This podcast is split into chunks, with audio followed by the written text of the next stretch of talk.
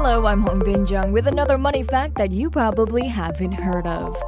Have you heard of the Parcel Post Bank? Well, it's the nickname of Zion's first national bank, originally the Bank of Vernal, located in the city of Vernal in Utah. And this bank has an interesting story on how it got its nickname.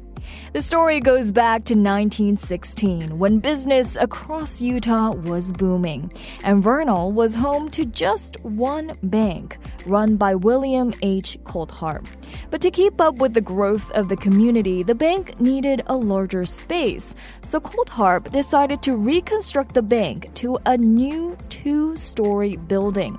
And for that to happen, the new building would require more than 80,000 bricks.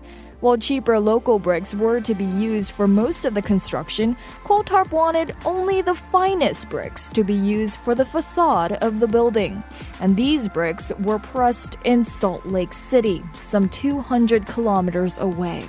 Of course, as it would turn out, the route the bricks would have to travel was over 600 kilometers long. But here was the problem. To make that happen, private wagon freighters wanted to charge 15 cents per brick. But Coltharp deemed that to be too expensive, and he was determined to find a lower price.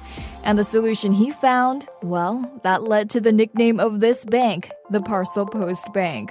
He discovered that Vernal was in a different postal code and that each brick could be mailed via using the U.S. Post Office's parcel service for 7 cents apiece, less than half of what the freighters were offering. And naturally, this gave rise to the name Parcel Post Bank.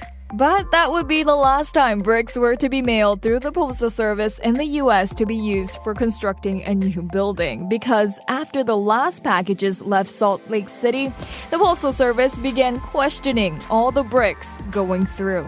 Personnel notified Washington, D.C., and the regulations quickly changed to prevent future senders from mailing more than 90 kilograms of merchandise to one addressee in a single day without special permissions but not before the final bricks were delivered to Vernal.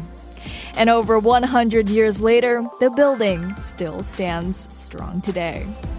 And if you like this money fact and want more, make sure to subscribe to Money FM's weekly newsletter, where you'll find new money facts every week.